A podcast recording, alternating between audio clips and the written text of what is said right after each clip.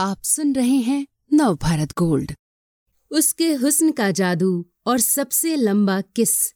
बॉलीवुड की वो हीरोइन जो सबसे लंबा और पहला किसिंग सीन देकर हलचल मचा गई, जिसकी तारीफ़ नेहरू ने लेटर लिखकर की, जो बॉलीवुड को ए बी सी डी सिखा गई और जिसके मरने के बाद संपत्ति हड़पने की कोशिशें हुईं, मोहम्मद असगर, देविका रानी। ये उस एक्ट्रेस का नाम है जिसने भारतीय सिनेमा के हर पन्ने पर अपना नाम लिख दिया, जिसने हिंदी सिनेमा का पहला किसिंग सीन दिया।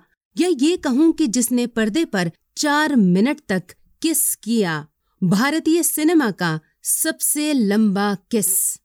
और ये बात उस दौर की है, जब लड़कियों को घर से निकलने की भी इजाज़त नहीं होती थी। हमने तो 90s के दौर में भी सेक्स सीन के नाम पर पर्दे पर दो हिलते हुए फूल देखे हैं, मगर देविका रानी ने साल 1933 में हिंदी सिनेमा को बोल्ड कर डाला। फ़िल्म थी कर्म, जिसको डायरेक्ट किया था जे एल हंट ने, और देविका ने जिसके होठों को चूम कर भारतीय सिनेमा की बोल्डनेस पर मोहर लगाई, वो थे को एक्टर हिमांशु रॉय, जो बाद में देविका के पहले पति बने। देविका रानी की ज़िंदगी का हर पन्ना दिलचस्प है। परिवार की बात की जाए तो वो रविंद्रनाथ टैगोर की पर भतीजी थीं। उनके पिता ममथा नाथ चौधरी भारत के पहले सर्जन जनरल थे और देविका खुद बॉलीवुड की पहली फीमेल सुपरस्टार बनी। नौ साल की उम्र में देविका इंग्लैंड पढ़ने के लिए गई थी, जहाँ Royal Academy of Dramatic Art में एक्टिंग की पढ़ाई की। जब पढ़ाई करके लौटी तो मुलाकात फ़िल्म निर्माता हिमांशु रॉय से हुई। उनकी खूबसूरती और मॉडर्न लुक को देखकर हिमांशु ने उन्हें कर्म फ़िल्म के लिए ऑफ़र दे दिया, जिसके किसिंग सीन ने इंडस्ट्री में तहलका मचा दिया था। महज दस साल करियर में देविका ने पंद्रह फ़िल्मों में काम किया। ऐसा काम जिसकी तारीफ़ देश के प्रधानमंत्री जवाहरलाल नेहरू ने भी की। साल 1936 में फ़िल्म आई अछूत कन्या। इस फ़िल्म में देविका रानी ने एक दलित लड़की का किरदार निभाया और ऐसा दर्द पर्दे पर दिखाया कि लोगों को सोचने पर मजबूर कर दिया। इस फ़िल्म में उनके हीरो थे अशोक कुमार। देविका रानी की आवाज़ उनकी तरह ही खूबसूरत थी। मैं बन की चिड़िया बन के, बन बन बोलूँ रे। मैं बन का पंछी बन के संग संग डोलूं रे। अछूत कन्या में ये गाना गाने वाली लड़की बन का पंछी बनकर भले ना डोली हो, मगर भारतीय सिनेमा की हर डाल उसने सजा दी। सरोजनी नायडू उन दिनों देविका रानी की दोस्त हुआ करती थीं, जब उन्होंने पंडित जवाहरलाल नेहरू को अछूत कन्या फ़िल्म के बारे में बताया तो उनकी दिलचस्पी जागी। सरोजनी नायडू के कहने पर नेहरू ने फ़िल्म देखी तो बेहद प्रभावित हुए और उनकी तारीफ़ किए बगैर रह न सके। नेहरू ने प्रशंसक के तौर पर देविका रानी को एक लेटर लिखा। देविका खुद तो स्टार थी ही, मगर इंडस्ट्री को उन्होंने ऐसे तोहफे दिए कि भुलाए नहीं जा सकते। साल 1934 में अपने पति हिमांशु रॉय के साथ मिलकर प्रोडक्शन हाउस बॉम्बे टॉकीज बनाया, जिसके बैनर तले कई सुपरहिट फ़िल्में आईं। ये ही वो बॉम्बे टॉकीज था जिसने बॉलीवुड को दिलीप कुमार दिया। एक रोज यूसुफ साहब डॉक्टर मसानी के साथ बॉम्बे टॉकीज गए। वहाँ देविका रानी ने उनसे पूछा, क्या तुम एक्टर बनना चाहते हो? इस काम के बदले 1250 रुपए हर महीना मिला करेंगे। यूसुफ खान राज़ी हो गए। मगर देविका रानी ने यूसुफ को नया नाम देकर बॉलीवुड को दिलीप कुमार दे दिया। दिलीप से याद आया, बॉम्बे टॉकीज में देविका का शासन चलता था। वहाँ के रूल इतने सख्त थे कि कोई दोबारा वो गलती नहीं कर सकता था। सबके लिए ड्रेस कोड था। अगर कोई चमकीले कपड़े पहनकर आ गया तो समझो, उस पर सौ रुपए का जुर्माना पड़ना तय था। एक बार दिलीप कुमार ने देविका रानी के सिगरेट बॉक्स से सिगरेट निकालकर सुलगा ली। देविका ने पूछा, क्या आपको सिगरेट पीने की आदत है या शौक? दिलीप कुमार ने बात बनाते हुए जवाब दिया, नहीं नहीं, मैंने तो बस यूँ ही सुलगा ली थी। दिलीप कुमार के इस जवाब पर जुर्माना लग गया। जब सैलरी आई तो उसमें से दिलीप कुमार के सौ रुपए काटे जा चुके थे।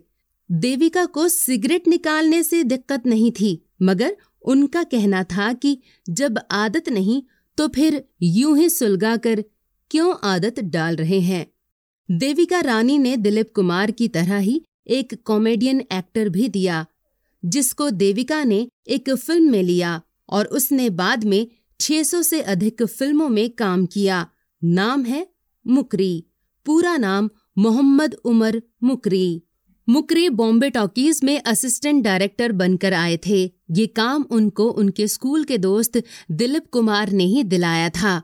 मुकरी के काम से देविका रानी बहुत खुश रहती थीं, क्योंकि चार फुट कद के गोल मटोल मुकरी हंसमुख थे। इसी को देखते हुए देविका ने सोचा कि ये बंदा फ़िल्मों में भी लोगों को हंसा सकता है। तब उन्होंने तय किया कि वो मुकरी को फ़िल्म में काम करने का मौका देंगी। और ये मौका मुकरी को मिला 1945 में बनी प्रतिमा फ़िल्म में। ये वही मुकरी हैं जिनके लिए शराबी फ़िल्म में अमिताभ कहते हैं, भाई वाह, जवाब नहीं आपकी मूछों का। मूछे हो तो नथु लाल जी जैसी, वरना न हो। ये कहने में कोई गुरेज नहीं है कि देविका रानी करियर मेकर बनकर सामने आई, मगर उनकी पर्सनल लाइफ के किस्से भी उनके काम से ज़्यादा चर्चा पाते थे।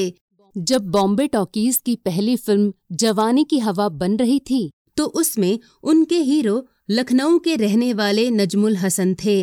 फ़िल्म में हीरोइन कमला, यानी देविका रानी, अपने प्रेमी रतन लाल यानी नजमुल हसन के साथ घर बार छोड़कर चली जाती हैं।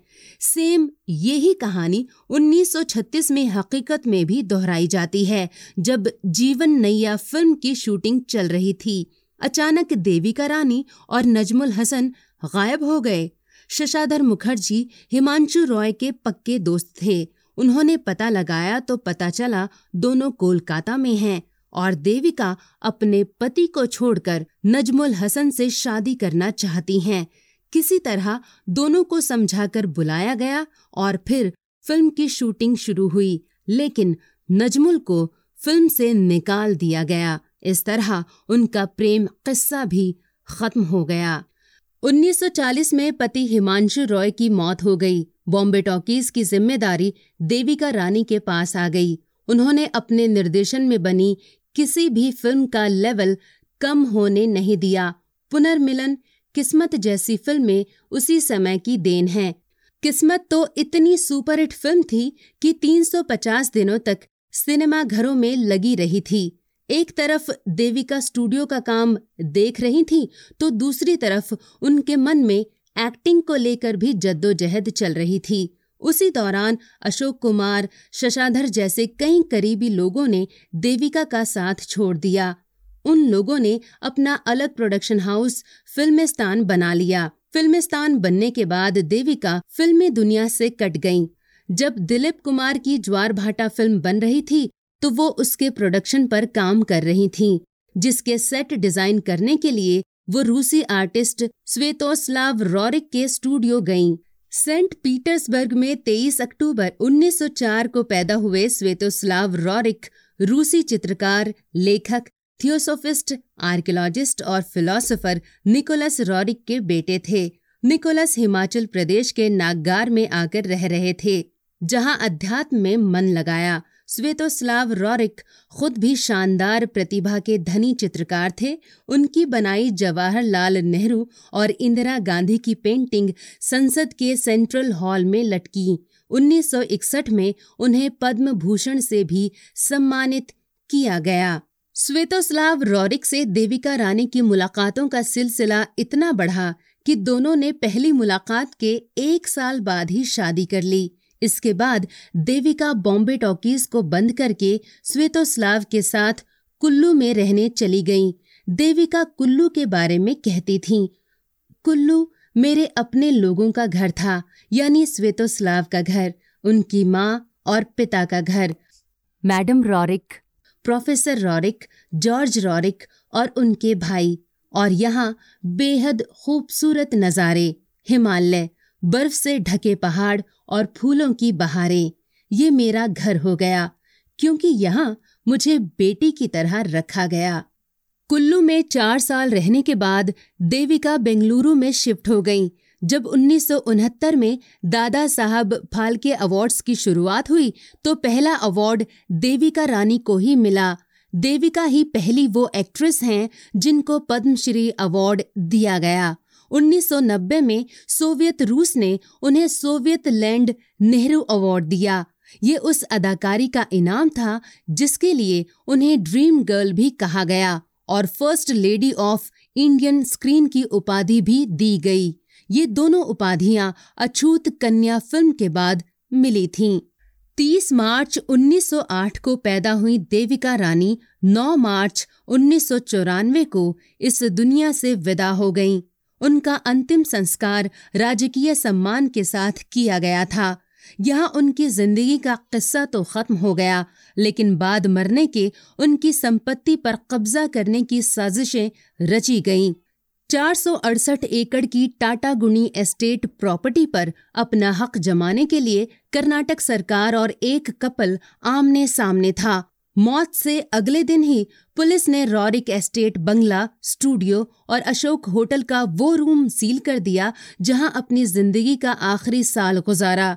ये सच है कि अपनी ज़िंदगी के आखिरी साल में देविका बेहद असहाय और बीमार थीं।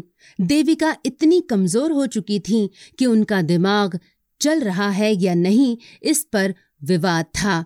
लेकिन उनकी इस हालत का फ़ायदा उठाने की कोशिश की गई। तभी टाटा गुनी एस्टेट के मालिकाना हक को लेकर विवाद हुआ। इतना ही नहीं स्वेतोस्लाव की करोड़ों रुपए की पेंटिंग्स, ज्वेलरी, एंटिक सामान और उनके पिता निकोलस का अद्भुत कलेक्शन चोरी हो गया। चालीस साल की मैरी जॉयस पुनाचा ने रॉरिक के यहाँ उनकी मौत से तकरीबन 20 साल पहले टाइपिस्ट का काम शुरू किया था।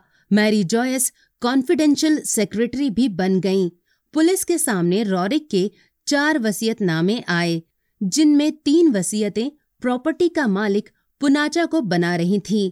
तब मैरी जॉयस पुनाचा और उनके पति अनिल पुनाचा पर चोरी, धोखाधड़ी और विश्वासघात करने का आरोप लगाया गया। पुलिस का भी ये आरोप था कि मैरी जॉयस पुनाचा ने संपत्ति हड़पने के लिए स्वेतोस्लाव और देविका को वसीयत करने के लिए मजबूर किया। खैर, अब टाटा गुनी एस्टेट की देखरेख कर्नाटक सरकार के जिम्मे है, जहाँ फ़िल्म स्टूडियो बायोडायवर्सिटी पार्क बनाने की प्लानिंग है। सिर्फ़ यही है देश और दुनिया की हर ज़रूरी नॉलेज, दिलचस्प जानकारियाँ और सार्थक मनोरंजन। सुने या पढ़ें और रहें दूसरों से दो कदम आगे हर रोज। गोल्ड के पॉडकास्ट का खजाना मिलेगा नव भारत गोल्ड डॉट कॉम पर।